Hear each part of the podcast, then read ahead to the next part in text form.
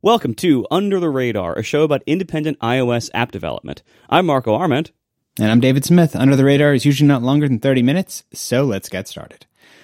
So today I thought it'd be interesting to talk about something that I've just been kind of wrestling with recently with my development process. And, and this is sort of broadly the, it's one of these things. It's not necessarily a novel concept, but I think it can have large implications for the way that you approach development and the it's just like this is more of a craft topic than like something very specific. Like there's no tangible outcome of this necessarily, but it's something that I've been thinking about. And the reason I've been thinking about it is because I've had an example recently where it came out really well for me, and I had an example where it came out really poorly for me. And specifically, this is some the concept that um, I've been sort of struck by recently of how decisions we make early in the development process are disproportionately impactful on the final product um, that we're able to create. Um, and as a result, the thoughtfulness which which we need to apply to any decision sort of scales exponentially with how close it is to the start. That the first decisions are massively important. I mean, obviously, the most important one is probably to start with like, should I build this or should I not build this? Which is dramatic. You know, it's like a, a, a, bi- has a binary impact on the final product, whether the final product exists or not. Um, but then sort of falling off from there, we have, we initially in any process, and this is obviously like can be a whole product or a new feature, um, which is where I've been wrestling with it recently. But every decision we make in that early phase, uh, or as we progress, is, creating a foundation that all of the subsequent choices that we make have to build upon and have to adapt to and have to deal with. And so if we make good decisions uh, in the early stages of a process where we have something that is you know thoughtful and rich and is setting us are setting ourselves up for success in the future like that's great if we go through the early stages in kind of a naive not really thinking about it approach to things um, then we can set ourselves up in the future for lots of problems or issues that we're going to have to sort of dig ourselves out of. And, and, an example of this that I think is interesting, and I wrote a blog post about this that I'll have a link to in the show notes, but I recently had an example where I was, uh, where I'm working on a feature that does gives you hiking directions for a hike that you want to go on. So you give it essentially a series of waypoints that you'd like to go to, and I use the Mapbox Directions API to gather up the uh, sort of a walking route between those points that you give it. Work, works great. Um, and it, and initially my first thought was like, okay, I'll just use the API. Great. The API has two options. You can give it a, a fine, essentially a simplified path that it returns back to you, or a what do they call the full path uh, that it gives back to you. And the difference between these two paths is pretty dramatic. Uh, the full path, you know, will often have you know, sort of hundreds of points, and the simplified pass will have tens of points. Uh, and so initially, you have the first question of like, which of these should I use? And in some ways, it's a fairly simple, you know, sort of choice you're making. It's like, well, do I want the full resolution or the simplified one? But which what I choose here, I think is going to like this is know, uh, my history, history will tell me that what I choose here will have massive implications on every other aspect of this feature.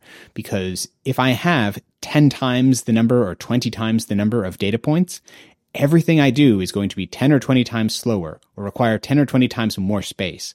And the solutions that I'm able to use for something, you know, can I put this reasonably in memory? Can I put this, can I store this in SQLite or do I need to, to store this in some other kind of custom thing? Just like, you know, just using basic indices. Like all of these things will be impacted by this decision and will subsequently also kind of change the things that are possible in the future.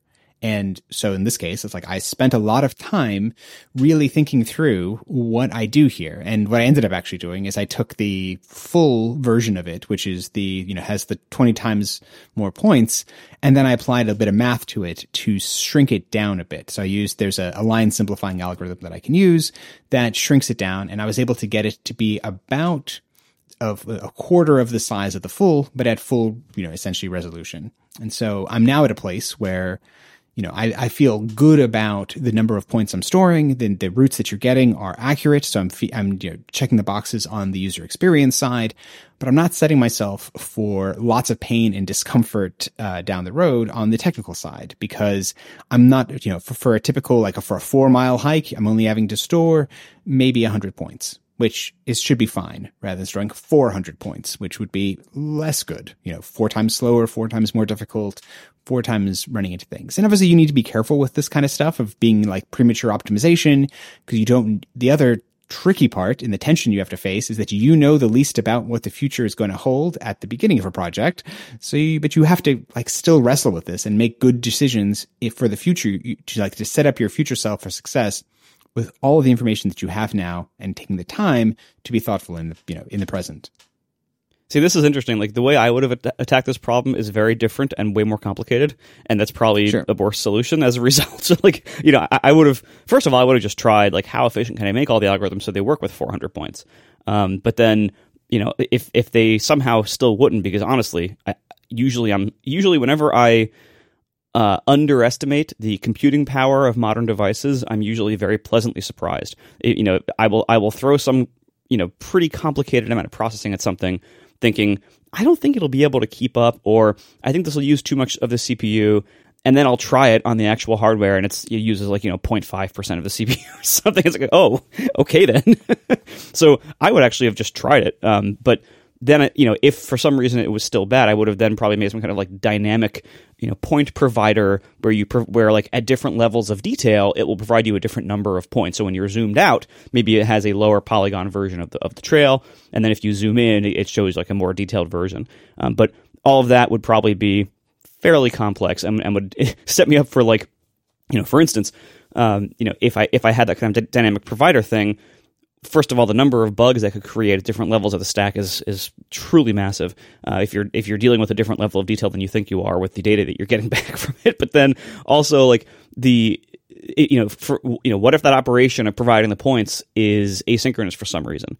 You know then you are introducing this complexity where you can only ever deal with points from an async context. Um, so there's that's that's the kind of thing. See, like this is that, that actually that specific example that that has hit me um, kind of intentionally with with my new Overcast rewrite and the you know so when you're when you're setting up you know a early on in the project you know it's very similar like with you know what I'm doing with the rewrite here some of the decisions that you make are mainly meant to prevent you from running into major problems in the future. So, for instance, I think starting a brand new project today that's 100% Objective C and UIKit is probably going to cause you issues in the future sooner than if you had done it with Swift and Swift UI.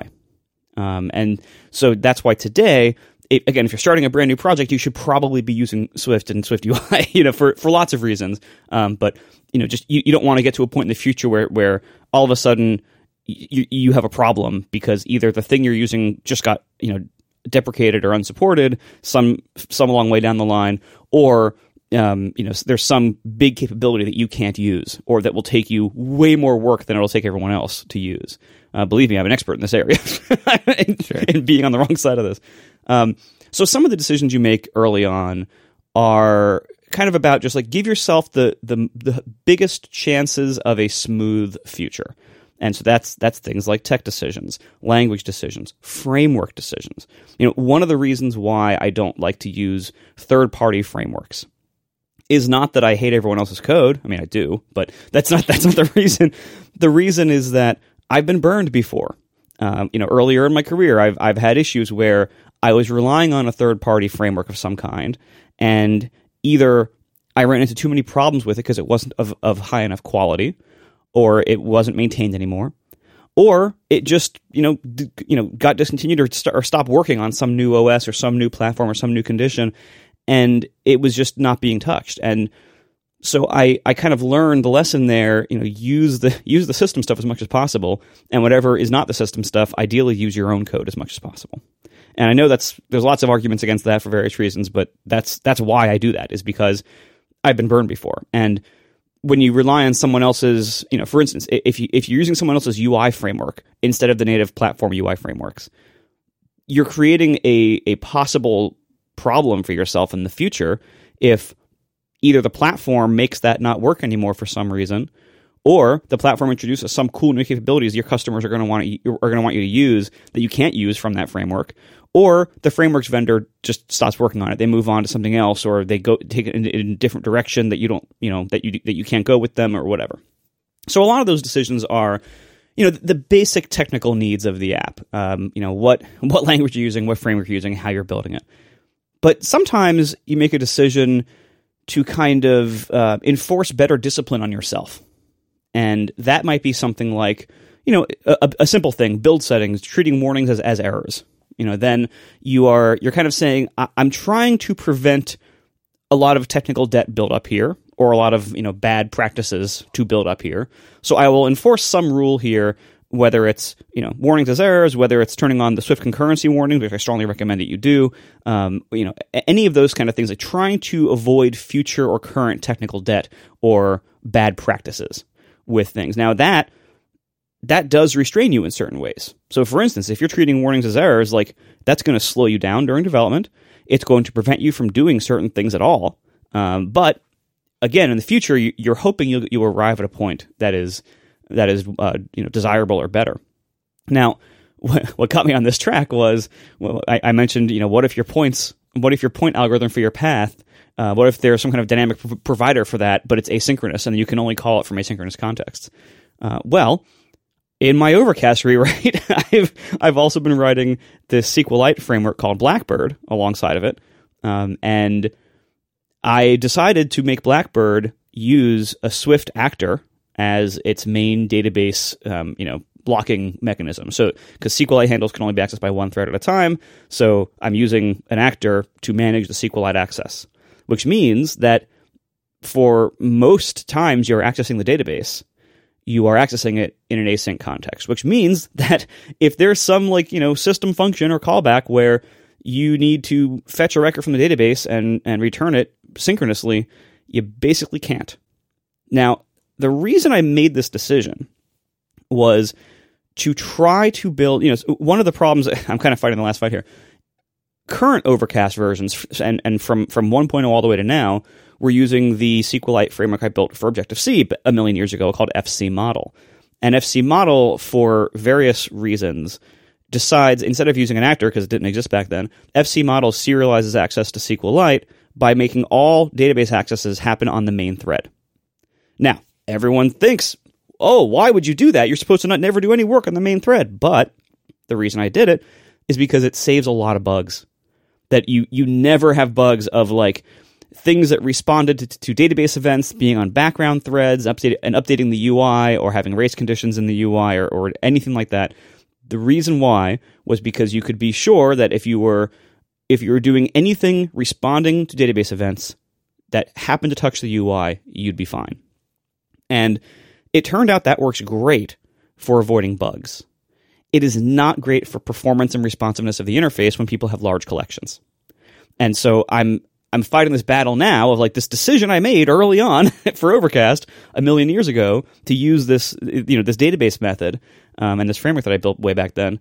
There are a few decisions in that framework that really did not scale as well as I wanted them to. You know, back then I didn't realize I'd have customers that had collections of hundreds of podcasts and thousands of episodes. I do, and it's actually not even that uncommon. Uh, which surprises me still to this day, but here we are. Um, so those those decisions I made early on really, really restricted me, and had the problem that now, you know, the current version of Overcast in the App Store, it's using the main thread for all of its database reads and a lot of its processes as, as a result. And so a lot of stuff like stutters and, and makes the animation break, or it, it's not not responsive enough, or whatever.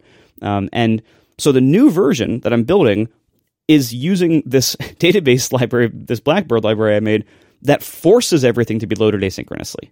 You can't access the, the database from the main thread synchronously. You just can't. So the result is all over the app.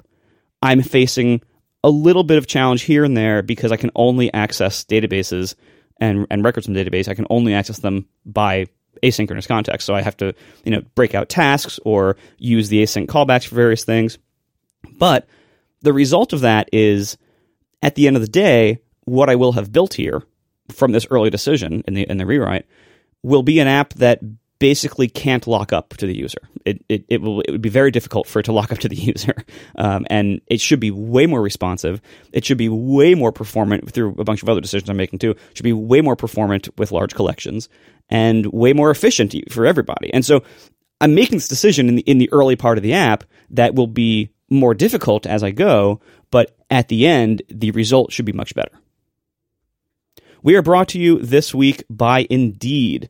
What's a game where no one wins? The waiting game. When it comes to hiring, don't wait for great talent to find you. Find them first with Indeed. When you're hiring, you need Indeed. Indeed is the hiring platform where you can attract, interview, and hire all in one place. Instead of spending hours on multiple job sites searching for candidates with the right skills, you can use Indeed's powerful hiring platform to help you do it all.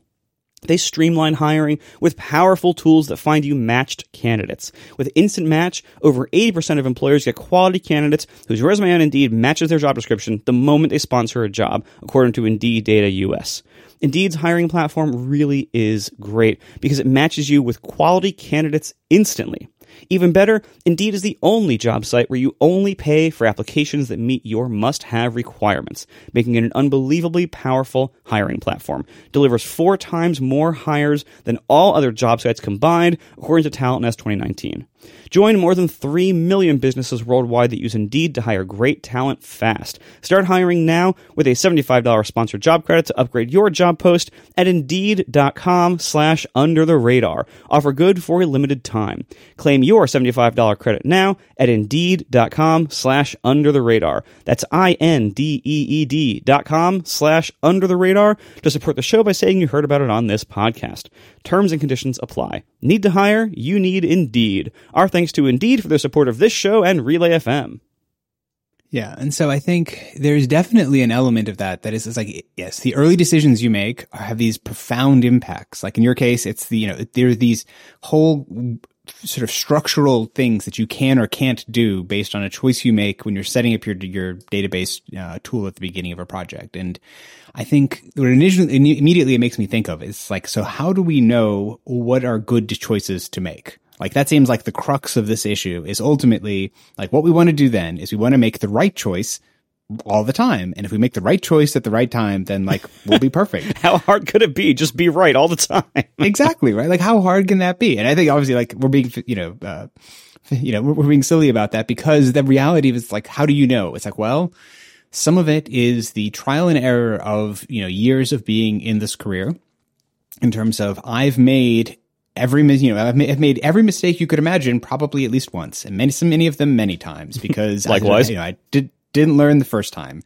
And so, you know, I've written code that was, you know, did a lot of work on the main thread and then it completely locks up the app and it's kind of terrible or awful, or I didn't consider, uh, some of the implications of something would happen in performance or like it works fine when you only have 10 things. But if you have 100 things, then suddenly, you know, it's, I have, you know, some quadratic equation in there that's just like exp- exponentially exploding and it's terrible. And it's like, yep, done that.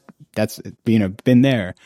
Um, so some of it is just, I think, an experience of you know, I have a better intuition now for when I'm making a decision at the beginning of a process for how large of an impact this is going to have. And so how thoughtful I need to be about it am I using, you know, am I deciding something like the database system that I'm using to, you know, power my app? If so, I should be really thoughtful about that and try and think not just about like the immediate problems ahead of yourself, but this is where I think something that I started, have started to do more and more is to think of the like, how could I, you know, what, what features do I think this app is going to have in two or three years?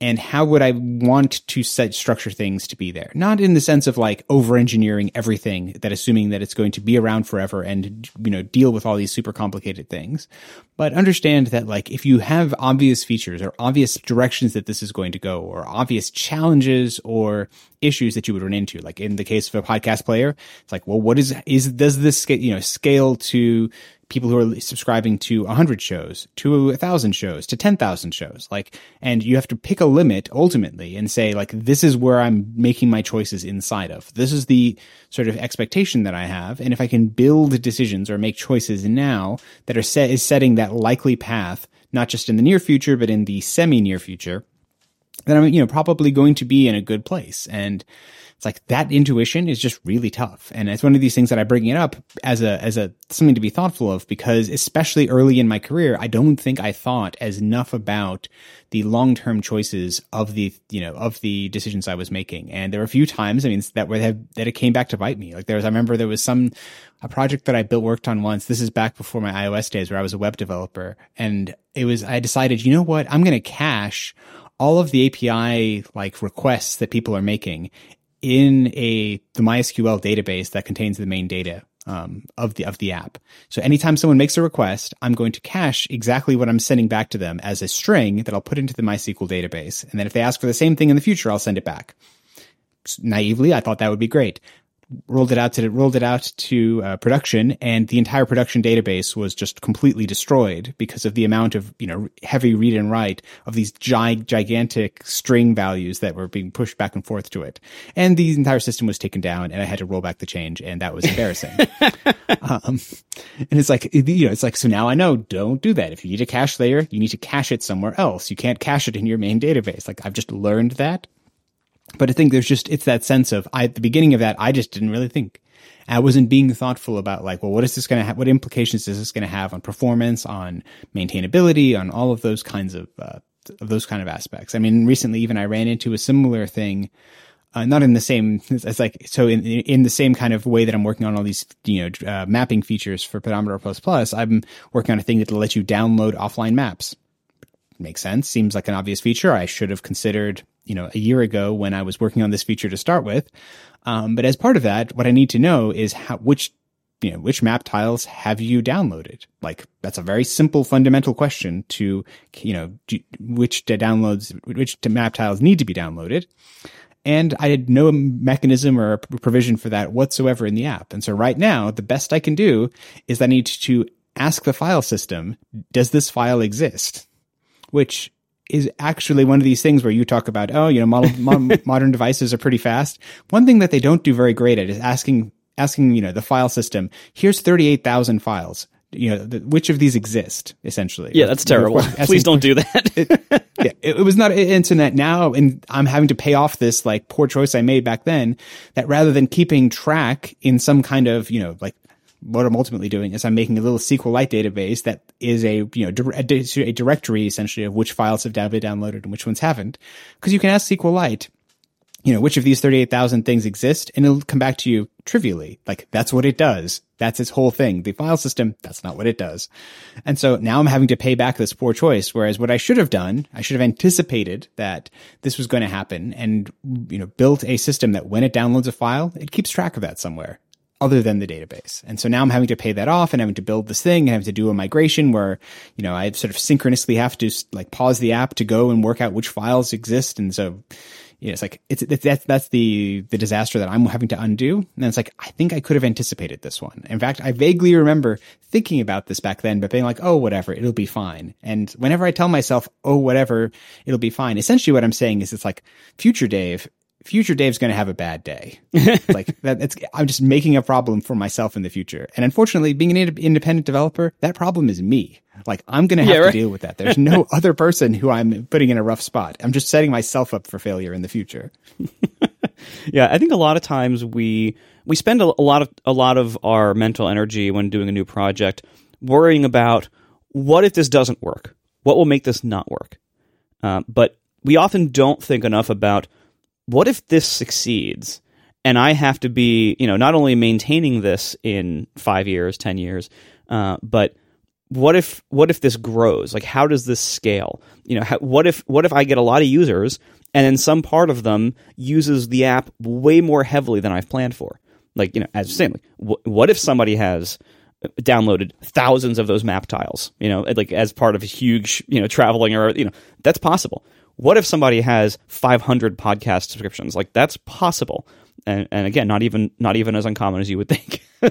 um, and so you have to think like you know th- whatever decisions I'm making here, is this like how manageable can I make things in five or ten years by decisions I'm making now? And a lot of that comes down to again just you know first of all wise tech decisions early on, like you know not building against some weird third party framework for your entire UI or whatever, but also I, I think it's important to try to not close doors unnecessarily. So, and this is very difficult because you know we don't have foresight really. We don't have perfect predictions. We can't tell what the future will bring. Um, but you can kind of tell, like you know, am I is some decision I'm making is this going to make it difficult to change later? So, for instance, like I mean, this is God. This is one of the reasons why I hate running servers.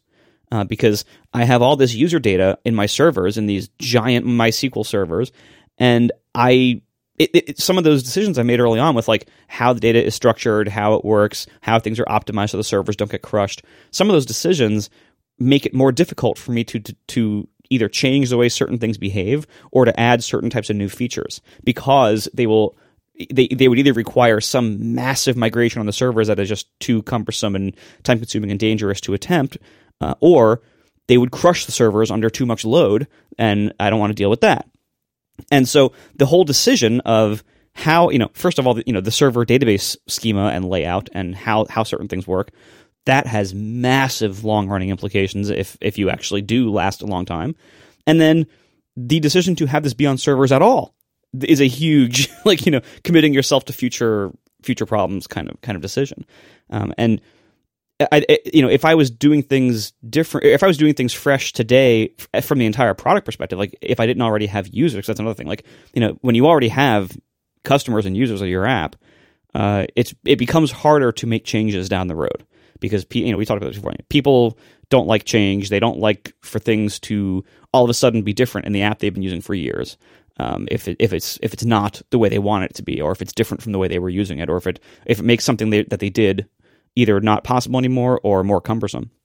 Um, so even having users can restrict you a lot, but you know, again, like the earlier on you make some of these decisions, the better. But but ultimately, you're not going to be perfect at making these decisions. So the more flexible you can be, the better. The the more the more potential flexibility you can leave on the table, the better. So you know, make make things make decisions early on and build things early on to be changeable and to be flexible and to to be resilient to change. Um, that and I know that's that's easier said than done, but to keep that in your mind, like you know, what would happen if I decided to to change the entire way this data is stored? What would happen if I moved from a client side model to a server side model, or vice versa? Like, can I build the database layer? Can I build the the structure of the app conceptually, or can I build you know the, the way I'm processing this to account for those kind of changes. What if iCloud gets really good in the future, or what if iCloud gets really bad in the future? how do I yeah. how do I account for those? How like how do I build the app to be a little flexible on that kind of thing? And again, easier said than done, but the more you keep it in your head, the more likely you are to to be on that track.